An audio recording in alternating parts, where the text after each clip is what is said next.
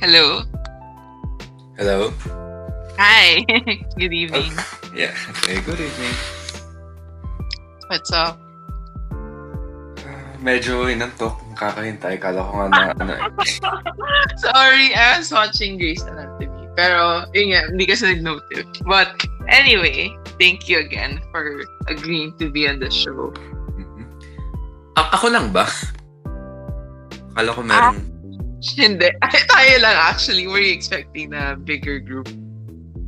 Well, yeah. Kasi kala ko parang yung nung sinabi mong talk show, like, maybe tatlo kami, tapos parang nagde-debate or something. Pero it's fine Well, naman. I do. Yeah, I okay. okay. For now, it's just, siguro I can, ha- oh, you can come back then next time and we can invite someone else. So it's usually just uh, one one person at a time. And then I do have some episodes na merong more than one person or one guest. No? Okay, sige. Sige. Well, uh, may, belated Merry Christmas since, Ah, yes, nga pala din. Belated yeah. na Christmas din. Mhm. So, yun. Ah, December 26. Well, technically, tapos na din yung December 26, so it's fine. well, hindi, yung the, day kasi matatapos na din, eh, so at least nakahabol pa sa ano. Ah, that's true. Yeah. Mhm. So, yun. Well, siguro we can start off lang um siguro with a more general thing na about sex in terms of what do you normally associate to the word sex when when the first like when when when I say sex what comes to your mind? Um, kung ganon, I guess it's uh, it's uh, intercourse talaga. Mm, Ah. the act itself talaga. Mhm. Kasi uh, I guess mas na in kasi uh, kasi 'di ba yung ano meron ding other meaning yung sex which is basically male and female but uh, nung childhood ko nung bata pa ako mas mas nagamit yung word na gender for that so Yeah. uh, even though ngayon mas alam ko na mas mas mas knowledgeable na ako in terms of those meron pa rin part sa akin na when I hear the word sex uh, yung yung yung Automatically. talaga. Oo. Um, yeah. And that and the same goes then for gender, which even though na alam ko naman ma- mas educated na ako, ano, for a split second lang pupunta yung isip ko doon sa ano, doon sa nakasanayan. Mm, totoo. Lalo na, ah, ako rin, as I grew older, doon ko na nalaman na meron palang ge- gender identity and all that, no? As apart from yung actual sex or anong actual sex instead of thinking female, male, uh, dynamic. Mhm. Tsaka yung ano eh, uh, I guess, I guess nung bata din ako, like, you, naririnig mo din yung salitang gay, lesbian, yung mga bakla, tomboy. But never ko, I guess never, mm, um, hindi ko kasi na-link yon with actual gender. So parang, for me, dati, those are just words. Like, it, Mm. it just describes na, okay, yung etong, yung etong lalaki likes another guy. Pero I didn't know na it's actually gender identity or some, or yung mga ganun. Mm. So, yeah, that was a nice change. Actually, ako rin, ah, to be honest, before, yung mga terms na yun, mga tomboy, quote-unquote, yung mga ganong terms, like, I didn't really think of it na, of girls liking girls, or for me, it was usually associated with uh, how people dress. Where yun yung sa head ko, it, when I was a kid, no, of course, I didn't remember. Usually, yun na yung, I, I didn't really know na it was about girls liking other girls, or other things like that. It was just for me, sa head ko, meron akong stereotypical image of how, uh, a tomboy would look like or how this and that would look like since I would hear people refer to those people as this and that usually on uh, yung mga noon time or te- mga teleseries and whatnot like uso yung ganun eh na parang they would just use tomboy as an adjective diba to describe yung what people were wearing then instead of actually using it no, yung whatever preferences that people have Mm, For me naman, when pinag-uusapan natin yung appearance, mas naiisip ko yung short hair.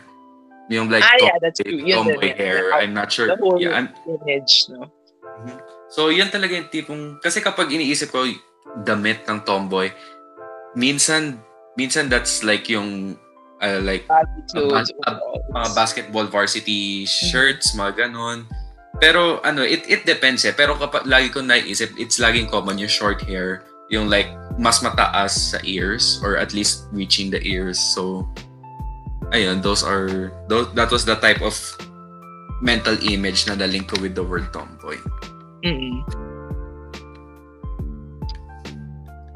Alam mo, lately, I've been seeing then a couple of uh, stories then online of people, for example, uh, of lesbians who prefer women, but then they still have sex with guys, not because they're attracted to the guy it, it, itself or themselves, but then more of yung siguro they just want the sensation of sex with the guy rather than actually being attracted to the guy mismo. Hindi pa yun technically bisexual na at that point. Good question. Though parang the, the stories I've seen then people like for example still identify as lesbian but then it's just to, to scratch to scratch an itch pa. Parang they still crave sex with the that gen um that gender but then or that uh person but then it's not because they're attracted to them more of just to get one off or something. So or what's your take on that? So, so parang yung train of thought doon is gusto nila romantically sa girls pero they crave yung parang connection with guys. Ta parang ganun ba yung tamang naisip ko? I'm not sure if connection is the right word eh, or if uh, really just the physical sensation of having a dick inside or something like that. Or baka ganun na yung dynamic. Since of course, um, usually, well, it depends no on per, per, ma, per person to person if ano ba if strap on ba or if just other stuff without uh, penetration but then siguro meron din craving for the actual penetration with uh, a male gen- like uh, male genitals for example yeah I, I guess I guess I guess ma, ma, ma I guess I can think that kasi I um at the at the very core at least yung mga katawan natin regardless ng gender natin, we still have like yung physiological urges like uh yung hindi natin mababago that easily. So mm-hmm. I, I can I can get I can get behind naman na tipong merong mga lesbians doon na still crave still I know still crave like het, heterosexual sex. Pero mm-hmm. Pero I guess for guys mas madali 'yon since um since meron na mga anal. Ah, true. May alternative.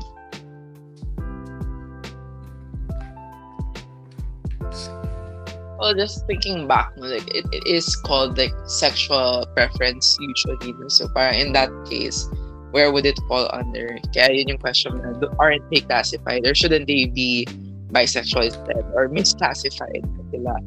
And maybe ayun din eh, like um even uh, among yung LGBTQ, parang disconnect of what people think should be like what how can we say na one is this one is that parang everyone has their own definition then even if merong standardized terms it's really sometimes on a on a case to case basis still misused or iba iba rin yung use cases I guess yung mga terms like that we can think of it as like guidelines yung tipong mm. if you generally fall under this category you can call yourself that pero as you said, may, ano, uh, pagdating sa individual, may pagka may difference. So, ayun, I guess I guess sa ano naman sa sa totoo naman yung individual makes the final say. Like yung tao na yon, siya siya lang yung may final say if she's like lesbian or maybe queer, maybe non-binary. So, mm. yung mga definitions, parang it helps lang it helps the people identify kung saan ba sila magbe-belong. Mm-mm. That's it's quite tough you know like for example even yung topic of coming out it's still also still different from person per, to person like some people feel like they don't need to come out since it's none of the business naman of other people. Like it's just them and their significant other. Like it doesn't concern their friends or their loved ones. Like it, it's it's not something that they have to announce. And then for some people, it's a such a big deal, naman, where um, announcing it and declaring it is part of their journey that they think would set them free. So parang ayun din, even that in itself is still on a case to case. Like it, it depends. And siguro, uh, just to go back a bit more on sex, like I, from one of the listeners, I got this question before no, na parang, so a guy was asking if same din ba? Kasi for example, for girls normally, like you know, the response is if uh, people find out that they're bi, ah, okay, that's kind of parang, okay, gets. But then is it the same um, response that guy, uh, bisexual guys like yun yung question of listener, which I don't know anyone personally uh, that's bisexual. So I can't really like I don't have a take on it. So I haven't seen it. Though of course it, it shouldn't affect me. So like, I think it's just a matter of preference it shouldn't be such a big deal na just because you're this or that it's automatically gonna change anything on how you see that person. But for example, you think what do you think about that? Mm, uh, you mean like how how they define themselves? Like yung is that the question? Siguro more of um do you think malaki yung difference in terms of how bisexual women and bisexual men are treated even if um essentially they're kind of the same except that yung person lang where you know it's a matter of different uh sex diba I guess um, I guess I can see naman there's a difference. Like mas um, this is this is this is mostly sa observation ko lang. Ah. Pero I think bisexual women are like more accepted than bisexual men kasi uh, lesbian tipong ano kapag mag kapag mag magtitingin ka sa porn lesbian sex is more enjoyed by both sexes kaysa gay sex. So maybe mm-hmm. there maybe it's that that type of mentality then like if meron kang merong isang babae that declares bi ma- may isip lang okay she gets heterosexual and and uh, lesbian sex pero pagdating naman sa guy na sinasabi na yes bisexual ako parang in, parang meron ding stigma na like gay sex well it mm. not, not necessarily a stigma pero it's hindi lang as accepted yon as lesbian sex mm-hmm. It's like yeah. a combination. Yeah. Mm-hmm.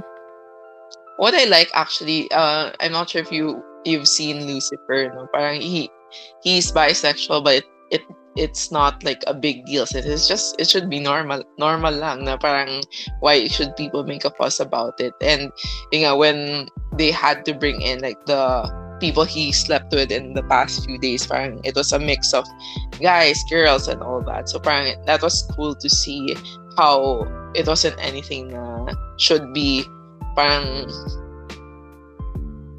what do you call this? Parang it wasn't such a big deal because it shouldn't be in the first place.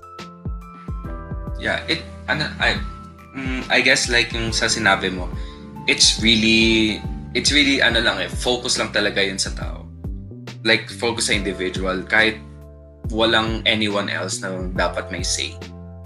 Mm, mm-hmm. But but I guess yung tipong kapag sinasabing may parang news yung pagka-bisexual, I guess kasi hindi as common yung mm-hmm. yung yung observation ko like kasi kapag ano kapag i-take mo yung sa situation natin dito sa bansa natin m- ano mas maraming mas maraming heterosexual than mga than yung bisexual and homosexuals and yung mga hetero- heterosexuals parang it's like ingrained na yun yung in, yun yung first ano, yun yung tipong base na base na gender identity. Tapos if mm-hmm. magbabago siya, like yun doon na yung parang deviation.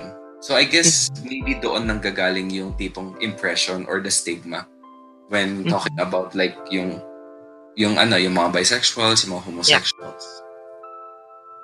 Do you think that that's something that you have to tell your partner or whoever you're sleeping with do they, does it concern them that you should inform them whatever or your orientation is or yung gender identity mo or sexual preference mo? Is that something you should disclose or is that something you shouldn't have to or it's just something for yourself basically where for example if you're bisexual do you have to tell the person you're seeing that you're bisexual well for me i think uh, pagdating doon sa point na yon it's best na sabihin mo yung partner mo uh, na, na, nasabihan mo yan sa partner mo as a sign of trust lang. Like gusto hmm. uh, you, you will be my romantic partner. Gusto ko at least gusto ko malaman mo na ganito yung yung yung sexuality ko is like this.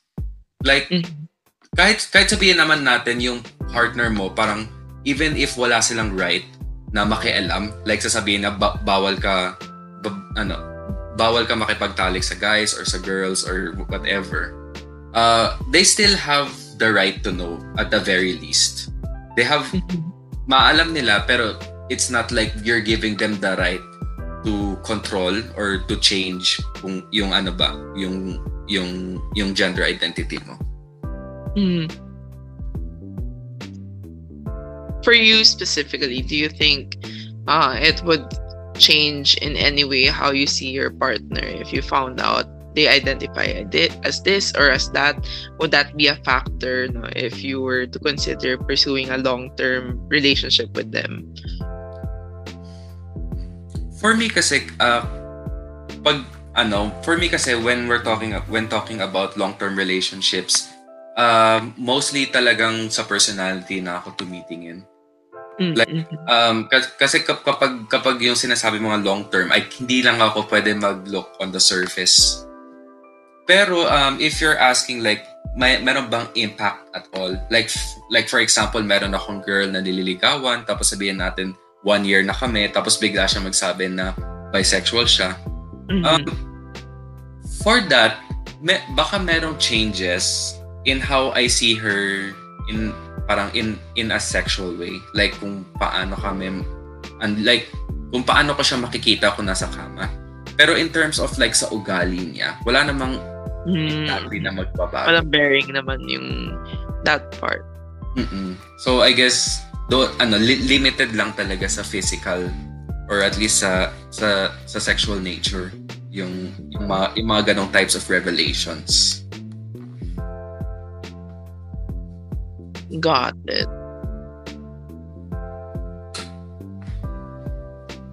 I think it's really fascinating know how broad the spectrum is. And sometimes people mock it na, na parang, oh, I'm this and this. Parang, ano, naming terms na like demisexual, pansexual. Parang people keep on trying to reclassify and change and change how how things are. And some people um see it as a sign of parang people being snowflakes or trying to set their own standards on, on how they see themselves. But ayun nga, parang I think it's really about people relating to other people and how they see themselves and how they identify as. And then if that helps them get to know them, themselves better, then that's good. And then people shouldn't feel bad or um, take it personally if people use those terms to identify themselves. I guess, ano, um, this is just parang observation or guess. Um, ano na, yung sasabihin ko, I don't really mean to offend anyone. Pero I think yung mga nagsasabi na tipong snowflakes and yung mga ganong types of words mm. is yung mga tao na walang problema sa sexuality nila. Like, so, like maybe they were born heterosexual. Tapos ganun lang sila their whole lives. Like, never sila nagkakaroon ng issue. So, para sa kanila, yung tipong problems na, na, na hinaharap ng mga taong ganun is is foreign, is strange. Kasi wala silang personal experience for that. So, um, yun yung, I think that's also one of the reasons bakit kailangan, bakit kailangan natin i-advocate yung mga ganun. Kasi mm. not everyone goes through the same struggles. Like maybe yung isang tao na walang problema his whole life about yung sexual identity niya. meron namang isa na sobrang hindi niya alam. Like, if he tries to parang i-force yung sarili niya into a certain group, parang it feels off. It feels wrong. So, naghahanap siya ng acceptance to another group, for another group.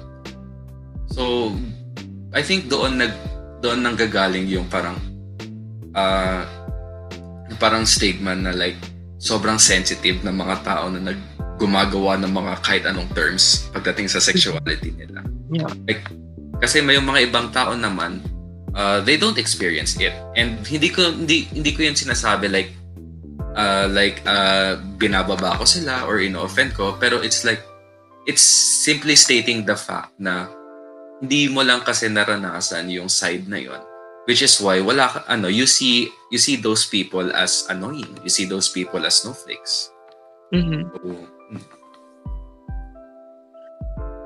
Or even yung, like, for example, di ba, traditionally when pe- people say yung heter being heter hetero is like the norm, or is that because ganun talaga yung nature ng mga tao, or is it because just, because we were raised to believe na yun yung normal or typical for us to be, like, even in the in the times before no, it was very rare to see same-sex relationships. Like, it was really more on yung het uh, typical relationship that they show on movies, on series, and that has a big impact also shaping uh, our own set of preferences probably. So walang ideal to look up to na, oh, it's possible pala that, that guys can be together, girls can be together. Parang that wasn't in our heads as kids. Well, at least before, no? Well, now medyo the times are changing na where you get to see a wide range of uh, different sets of people just showing love how it can be from different sets nga in terms of ayun nga, we also see trans people who are attracted to to the same sex that they, they were before or vice versa. So iba-iba talaga siya. And um yung uh, yung ano sa sinabi mo na parang heterosexuality is seen like the norm um technically there can be a debate or an argument na sasabihin wala talagang norm. Like kasing um maybe yung yung pag yung pagka yung pagka heterosexual ng mga tao is like yun lang yung naging popular yun lang yung naging sikat which is why it stuck.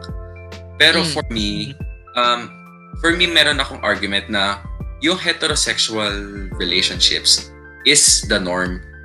Sa purely in a phys- physiological physiological stance. Kasi for for reproduction as in yun Yeah. yun yung big reason bakit parang yung heterosexuality is seen like the norm kasi uh, you cannot really reproduce kung kung ano kung like kung kung homosexual ka so yung I guess yung bisexual may pagkahalo pero it's still not the normal heteros heterosexual relationship. So there is room for debate naman doon. There is room for tipong uh, maybe mer- maybe may isang tao na yun nga yung yung paniwala is wala talagang normal like whatever lang yung nakasanayan. Pero yung yung stance ko pagdating doon is like purely in a reproductive stance kailangan ng male and female. And like ano ano talaga, yung tipong uh, male and male and female talaga like they can produce sperm cells, they can produce egg cells. So uh, yun yung ano ko, yun yung parang stance ko with that. Mhm. Pero it doesn't pero for me, hindi dapat yun yung limitation. Like hindi dapat i-shame yung ibang tao at sabihin ito yung norm. Kasi Mhm. there are deviations.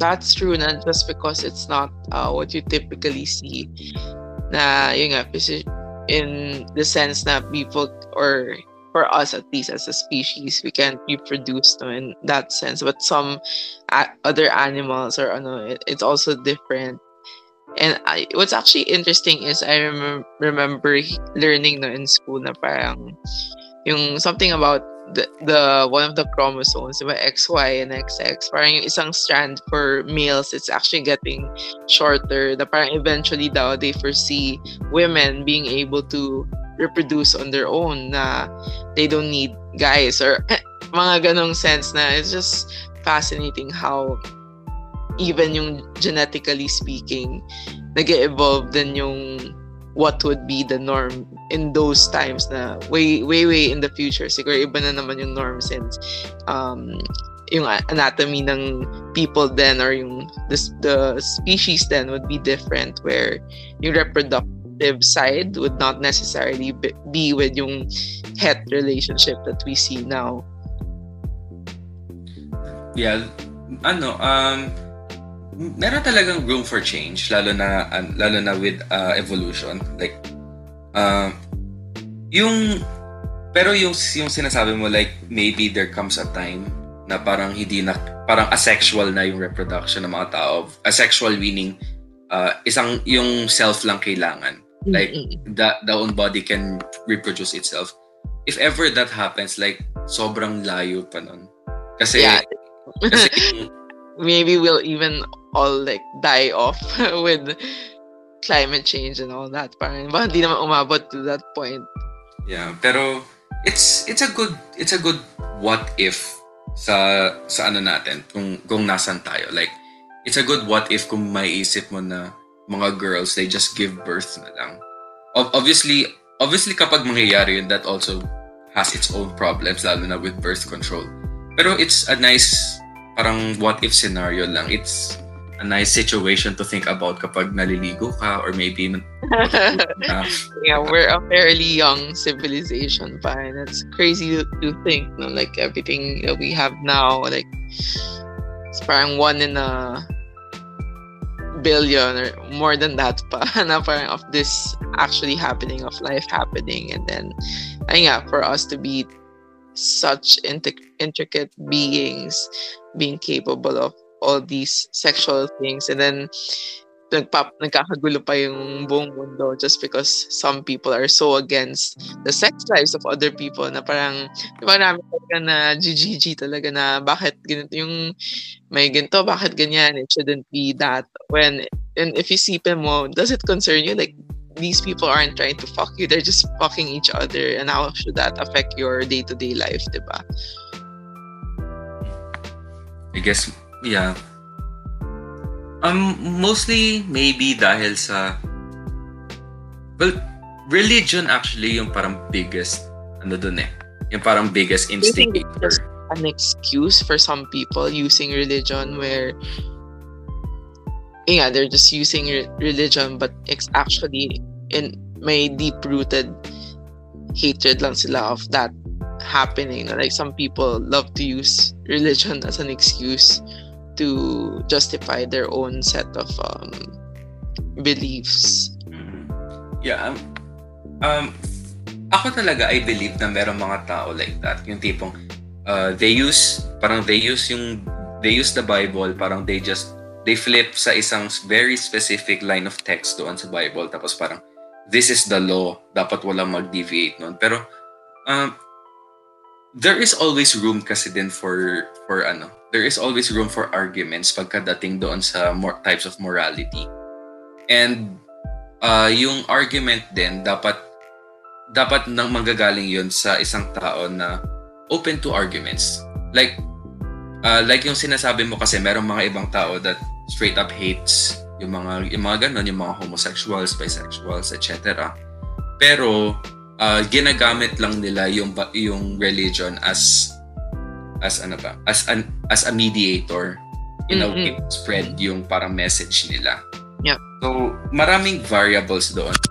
Maraming maraming mga ano maraming maraming mga bagay na makaka-affect on how on how someone uses religion on, on, on, on how someone uses religion in ano ba in affecting hindi naman affecting in maybe in judging sa mga different different uh, gender identities. So for you ba it's uh is your spirituality linked to your sexuality or are those two separate facets of your life that don't necessarily uh, intertwine, no? Mm, medyo, medyo, medyo tricky yan kasi. Pero kasi, uh, uh, I was born and raised a Catholic kasi. And even ngayon, I am, even ngayon, I am still a Catholic. Pero Ah. I, I should also, I should also believe na dapat hindi natin i-hinder yung mga, yung mga sarili natin. Dapat matutunan din natin to eh. Kasi uh, there is there is effects outside religion kung hindi natin kung hindi natin parang alamin yung sexuality and sex education as a whole. Mhm. Yung biggest ano na parang yung biggest na kung saan nagko-combine yung yung religion and yung and yung sexuality ko is um I I believe na tipong ano lang to ah, this is this is my belief. Pero Mm, I yeah. believe na um yung mga tipong hookups like chat in yung mga yung mga tipong casual sex one night Yeah. stands. Personally, I don't ano eh, hindi naman, it's not exactly a sin. Hindi naman one to one like a sin para sa akin, pero it's not how it's not how I view sex. Like obviously yung sex masarap sa katawan. There is physical ano meron talagang physical pleasure for that. Pero I believe na yung sex it serves more as connecting connecting yung couple in ano co- connecting yung couple in love. So kasi ano eh there is there is always intimate ano intimacy with sex. Like Mhm. ibang like ano iba talaga yung tipong casual sex like maybe nakita mo lang nag one night stand kayo tapos nagkalimutan na after Mhm. and yung type of type of sex na mararamdaman mo between two two people na in love talaga at gusto maramdaman ng ng isa't isa yung how much they care about them. So that's how I, that's how I personally view view sex and religion. Eh. Mhm. Yun nga, going back to how you view it, no? Like, for example, as you said, pag meaningless casual sex, it's just that. But iba yung, if you're, you have feelings for one another, uh, sex is just an amplification of the love that you have for one another. And it's through that act. Um, but sometimes, siguro, isipin mo, I, I guess, my not really an argument but another instance is you see people naman na for example uh people married people who have like a shitty sex life with their spouses but then sex meaningless sex with others is more enjoyable parang ganun din siya na parang it's just purely physical for those people so ano I guess as you said it's really dependent on your personal stance and how you view se- sex since iba-iba talaga siya from one person to another. Well, um, since you brought that up, mer- meron meron naman akong tanong sa iyo. Yeah, sure. Let's hear it. Um, do you feel na sex is important in a relationship? Lalo na yung tipong marriage, like lifelong partners. Is it important?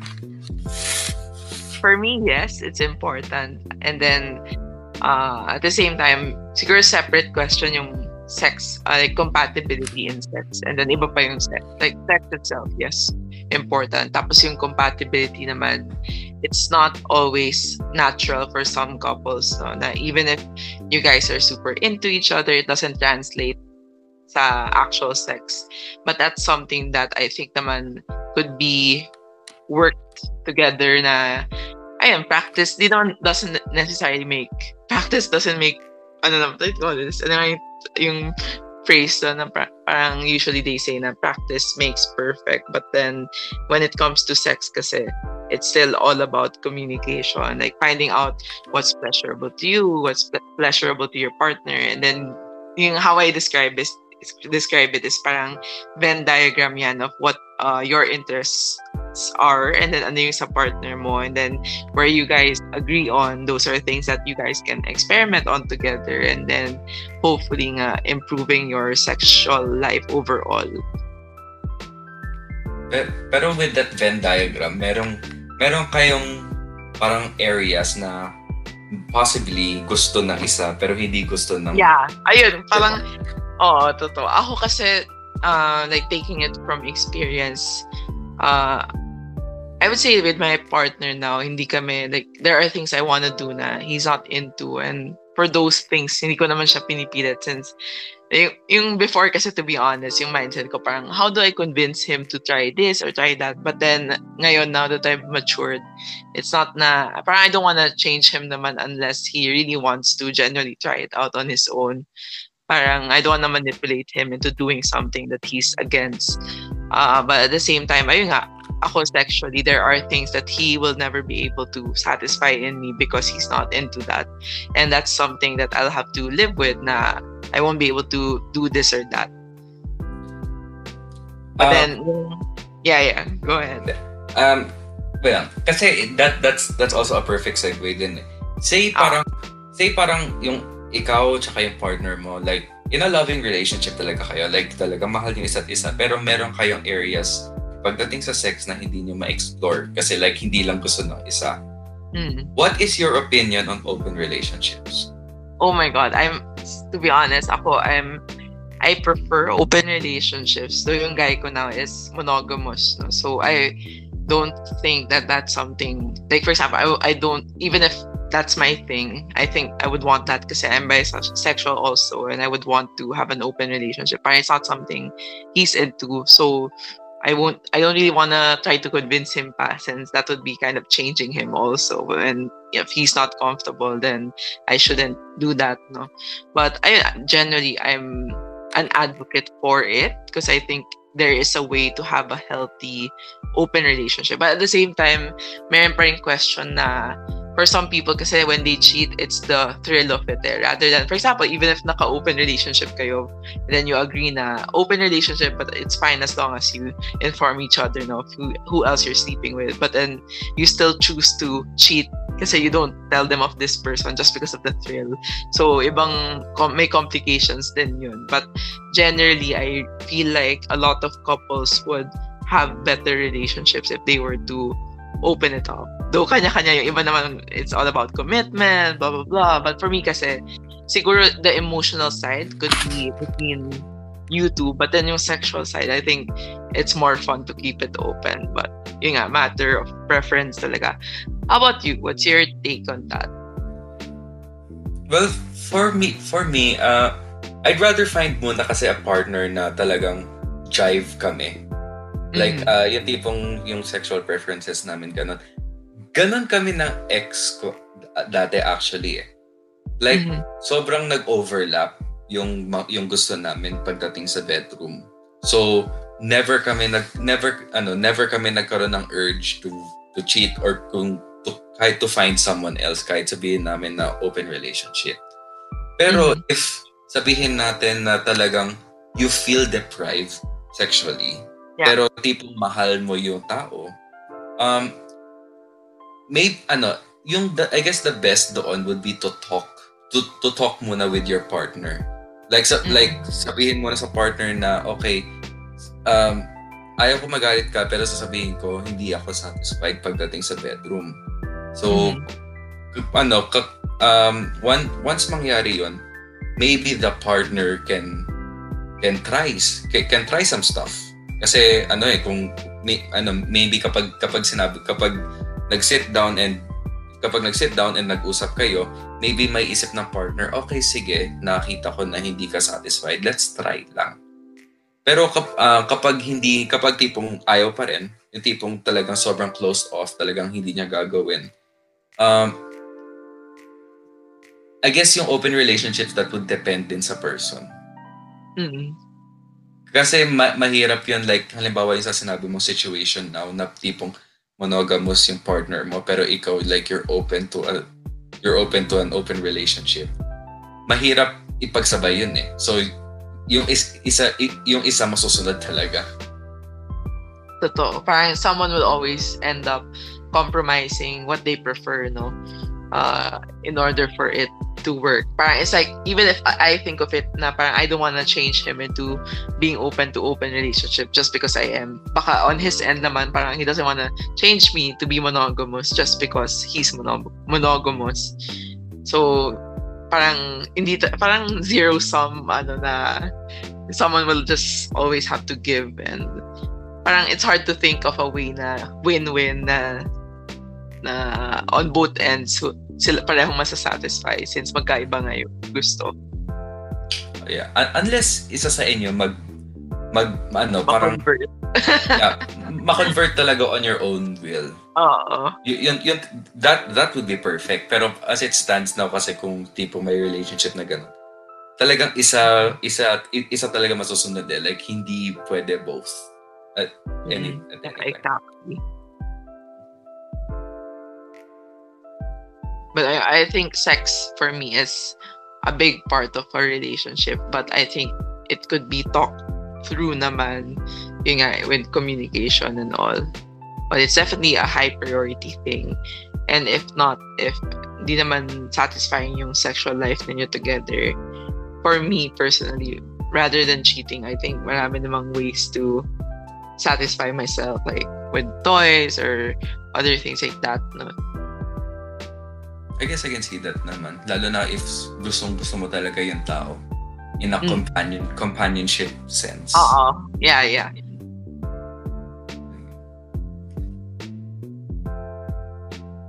Pero it, ano, it would it would always be ideal na tipong yung life life companion mo talagang sexual companion mo na din.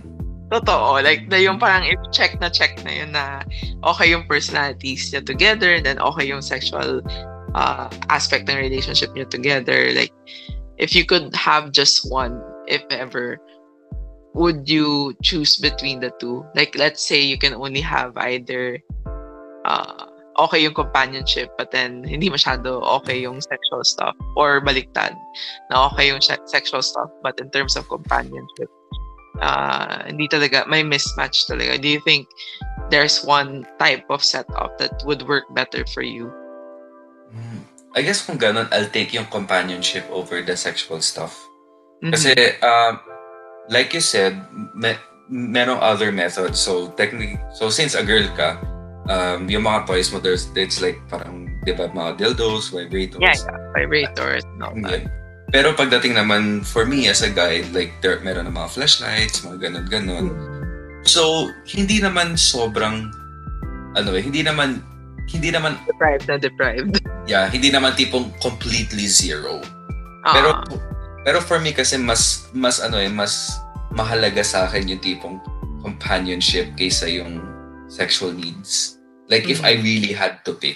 Ob- obviously yung ideal talaga is both eh. Pero if I really yeah yeah eh, parang saya no if everyone just had both and that would really solve a lot of problems eh. Pero it's hard eh.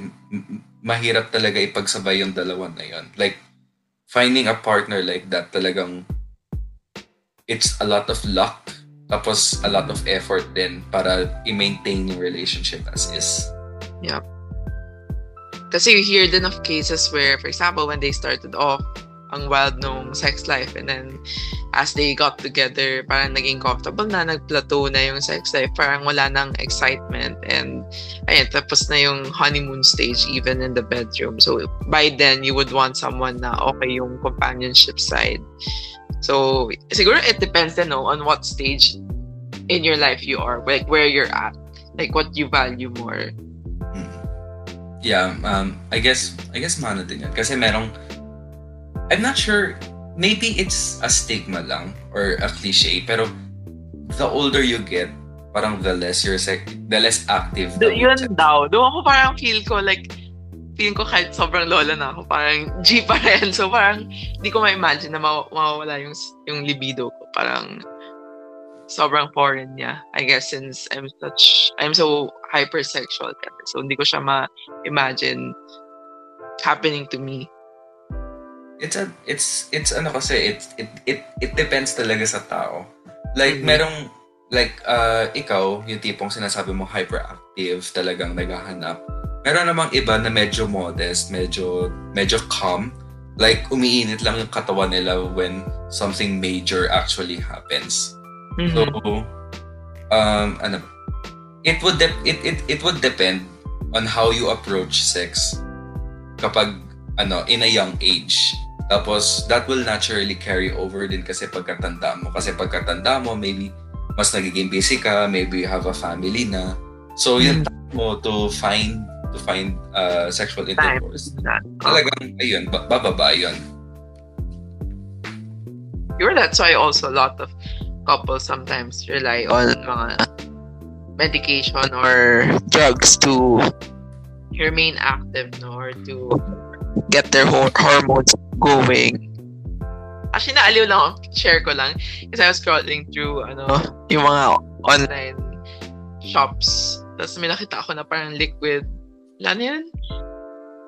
Viagra? liquid vibrator. Supposedly, parang siyang gel na may tingling feeling ganyan. So parang, napaisip ko parang, ano kaya yung feeling nito? Like legit ba na parang nagba-vibrate siya? But yun nga, supposedly just a gel type na ano.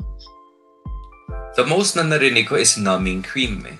Pero, Iba pa tong tingling, tingling uh, liquid vibrator. Yun yung tawag sa kanila. I saw it online. Lazmol naman. So parang, parang legit. Minsan kasi na, parang sketchy bumili lang ng random gel or cream if di mo alam na okay. iniisip ko kung paano yung feeling ng vibrating cream na yun. Hindi ko talaga nga na- eh. So, ano, supposedly gel siya. So, I guess water-based rather than cream, no? Parang, So- I don't know. It's, so parang it's a tingle. Like maybe kapag, Tingle, tingling daw. Parang may tingling sensation with that. oh, so kapag ano, well, in your case, kapag ilalagay mo around sa end, sa entrance ng vagina mo or sa clit, parang May tingling, May- ano. I guess. that's Parang curious ako to buy and try, pero I wonder no, if it would I actually... wonder if it's safe. Is mukhang safe naman kasi actually since Lazmall parang or yung Shopee Mall basta yung mga official stores parang medyo trusted ko siya. Ang hirap kasi pag hindi certified parang scary if you're putting it there, di ba? So parang you wanna be extra sure. Yeah, it's yeah, mga ganun kasi it mahirap talaga. Like Mhm. hindi hindi naman hindi lang hindi lang technically pagdating sa gels eh. like a lot of a lot of products pagdating doon sa Ah, yeah. Dapat body safe, di ba? Kaya- Oo nga, Mm. totoo. Kasi yung Like, mga, uh, ano, hindi rin, basta may mga terms yun, di ba? Yung mga silicone grade na pwede dyan. Anyway, you were saying, sorry, nakat kita. Um, yeah. Um, so yung sasabihin ko lang as a guy, so, up, so condoms, um, since ako naman yung nagsusuot nun, usually pagdating kasi sa mga stuff na yun, hindi ako madalas mag-experiment ng brands. Like- mm, you stick to the ones you know, ganyan. Mm-mm. Kasi hindi, it's not necessarily tipong gusto ko mag-experiment. It's more of risk versus reward. Or parang yung risk, risk and safety. So, Aha. like, um, kapag pagdating doon kasi, pagdating sa mga sexual stuff, I'll, ano, I will, ako mismo, I'll, I'll stick sa mga tried and, yung mga tried and tested brands. Like, Or do you go, change flavors, ganyan, or you just stick to one thing? hindi, um, yung tip, parang, parang flavors, like lube flavor, mga ganun, ganun.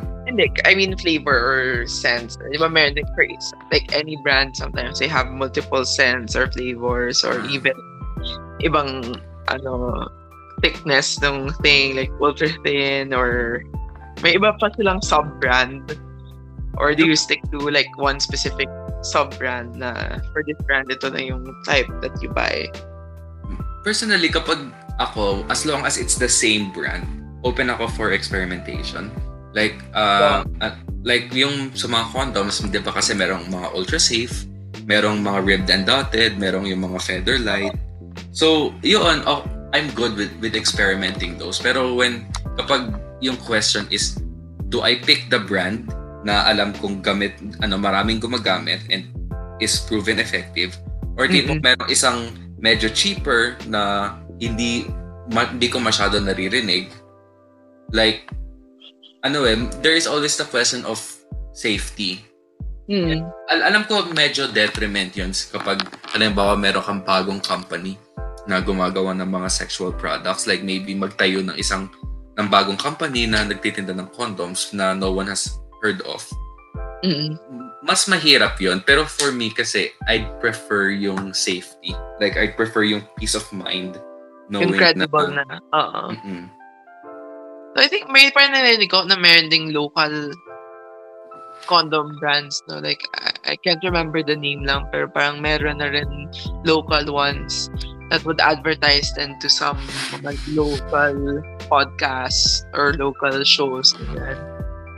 Can't remember the name. Pero ayun nga, it's cool to see actually. Where, inisip ko nga, someday baka it would be nice to set up, if wala pa na, parang a sex toy company that's actually with products manufactured here instead of usually outsourcing them. No? Though of course, baka cheaper abroad yung production side, but yeah, that's something na wala pa dito. As so as far as I know, like the ones that I yung mga sex shops dito naman mostly just carry brands na were produced elsewhere. Not necessarily like local brands talaga of the actual thing. Mahirap din yung mga shops na yun eh kasi kailangan mo ng maraming products. Like, Mm-hmm. hindi lang pwede yung tipong condoms, maybe may vibrators, Like, may uh, dildos. yeah, yeah. Talagang ma- marami. You need a wide assortment. So, I guess, for me, yun yung pinakamahirap pagkadating doon. Like, uh, like maybe kasi yung sinasabi mo, like my condom brands na na local. Maybe may makita tayong mga dildo brands na local or maybe mga flashlights, maybe vibrators. Pero you need to have a big assortment para mag-open talaga ng isang shop like that. Pero if it does happen, okay. Maybe maybe titignan ko just just at, at, at the very least pa, para sa curiosity ko kasi that would be something that would be a movement. Have you ever shopped in actual sex shop or is it usually buying online and then just basing it off yung pictures, description, or do you actually look at things in real life? Well, for for me kasi never pa ako bumili ng any toys at all actually. Oh, okay. It's it's it's mostly condoms talaga. Yung ex, yung ex ko, siya yung nakapag-shop. Well, technically technically online lang eh, pero she knows how to look na din. So, Ah. meron akong jive on how how one should pick. Yun. Pero f- me personally, ni- hindi pa ako nag nag-ano doon. Maybe someday, pero as it stands right now, parang wala wala pa akong real nag want to Mhm. get some. So, Ako, I think, uh, with the guy I'm seeing now, parang one of our first few dates was we went around Maginhawa, tapos marami kasing sex shops dun. So I think we went to two of the ones there. Tapos wala, fun lang siya to do. Tapos um, looking at toys together, even even if we weren't looking to buy, we were just like looking at things and and people like the the, the staff naman were, wa- was friendly enough to accommodate our questions or ganyan ganyan. Like it's fun also to see to talk to people who, who are experts no, and uh, the different assortments they have there. But- Kasi pag online, maraming reviews. And normally, actually, when I see reviews, mostly, uh, it's with parang foreign local or ano, or even if yung local reviews, usually, it's not as thorough. Like, meron reviews din naman, but then, it's hard kasi to really understand the product. Kasi even then, what works for one person might not work for you, and so on. Like, eh, iba-iba din talaga siya since the our parts are built differently. So, it might hit the spot, hit the spot for you, but then for others, hindi abot or it's just not enough. yeah, pero pag pagdating kasi doon, you hindi hindi hindi yun parang department store na may fitting room na pwede mo lang That's true. Hindi mo rin masya matetest. But I, I guess to the most you can, like just feeling yung vibration and just seeing them in the flesh. Yeah, or maybe, I guess yung pinaka-closest is having it mismo sa kamay mo. Like, yeah, kasi, yeah, yeah. kasi- oh, yung sensation sa kamay. Mm, kasi, yung sa pictures, yes, it's one thing. Like, maybe kapag may makita kang curve that like hits the G-spot or maybe kahit yung clit. Pero when you have it kasi sa kamay mo, mas alam mo yung katawan mo kaysa yung tipong nagbabrowse ka lang online. Mm. So that that can give a good idea. Pero Yeah. then pero then again pag if mag-shop ka kasi in person, merong mga iba that prefers anonym that prefers to be anonymous. yung discreet, ganyan, ganyan. Like, Mm. ako, I commend din a lot of shops offer yung parang discreet packaging, ganyan, ganyan. And I get why it's an option since, ayun nga, it's kind of taboo for people to be getting this and that. But I think siguro eventually it might be okay to kind of normalize shopping for sex toy. Like it shouldn't be you shouldn't have parang you don't have to scream it naman, but at the same time it doesn't really have to be pre-packaged differently just because parang some people might be ashamed of getting things that are pleasurable sexually speaking. I think I think yung ganun kasi it's mostly dahil sa stigma natin sa bansa. Kasi meron na meron mga meron mga foreign countries like mga doon sa Europe na medyo mas open sila. So maybe maybe makakuha ng few stares pero it's not like tipong i-judge ka on the spot for getting something like that. Mm-hmm. So ayun, may, maybe maybe someday mag maybe someday mag-evolve yung bansa natin Mm. to be like those. Uh, in which case it it would be good. It it would be it, it would be a nice parang it would be a nice change Mhm. kasi hindi ayun nga hindi na tipong parang underground na yeah, yeah. patago-patago or else yun lagot ako. Yun. Oo. Sa tech ka meron, parang may quote na parang it's not a bug, it's a feature. Parang ngayon kasi a lot of these sex shops are advertising discreet packaging as a feature na, oy, we're doing this, it's so discreet. Like, you don't have to be afraid since it's discreet. Where, is that really a good thing? Or is it really, ayun nga, kind of backwards thinking where does it really have to be discreet? Where siguro for, in some cases, some are afraid na, ah, this is such a private matter. I don't want other people in the house to know about it. So, baka may ganun din namang scenario. No? Yeah, But- Cool things to think about. Tsaka ano din eh, I guess, like maybe, maybe kasi if you live alone, mas okay yon Like kahit wala ka ng discreet packaging kasi wala naman, ma- wala naman ibang makakita except maybe yung delivery, yung, yung, yung delivery man. Pero other than that, it's mostly fine naman din. So like kapag if forgo mo yung this yung ano, yung discreet packaging. It mostly it mostly depends lang on how comfortable ka sa mga kasabay mo or sa mga kasama mo sa bahay if meron. Mm-mm. Kasi ano eh, kasi maybe maybe parang tatlong friends kayo nag-share ng isang condo or nag-share ng isang apartment. Tapos open naman kayo, generally open naman kayo pagdating sa stuff na 'yon. Normally one won't mind or at least hindi magma-mind that much. Unlike tipong parang sobrang patago kasi sabihin natin merong yung yung yung tatay yung tatay niya parang sobrang alert in a sense sobrang Mhm. alert sa mga ganong types of stuff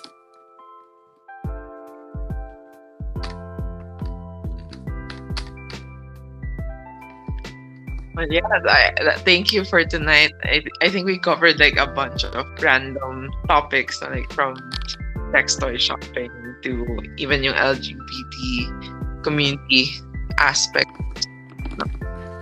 it ano nga ang nag ang smooth na, ang smooth na movement ng ng usapan natin eh. Oh, Parang- actually, ganito lang siya. I, I know, medyo unexpected since initially we were expecting we would be a bigger group. And it is fun, you know, with more people, like just random ideas. But usually, ganito lang din talaga, like just rather than yung typical, like we stay on this topic, it's just free-flowing conversation, basically. Um, I guess I guess kapag may big group, it would be nice naman. Pero Yeah, I'll, I'll hit you up again, and then for sure, if you're open, and then we can set something up. Thank you again, Drew. Great meeting you, and I hope to have you back again. tsaka tsaka, Yeah, yeah, um, go ahead. tsaka maybe if ever halimbawa you need another guest. Like I enjoyed naman yung time yung time ko dito talking about stuff. Likewise, of course. So ayun. Uh, if ever lang if ever you, you need another guest parang sabihin natin you need an episode tapos wala ka. I guess open naman ako. It depends lang sa time scheduling. Mm, Yeah, yeah. We can talk that through naman. Thank you, Drew. Bye-bye. Bye-bye.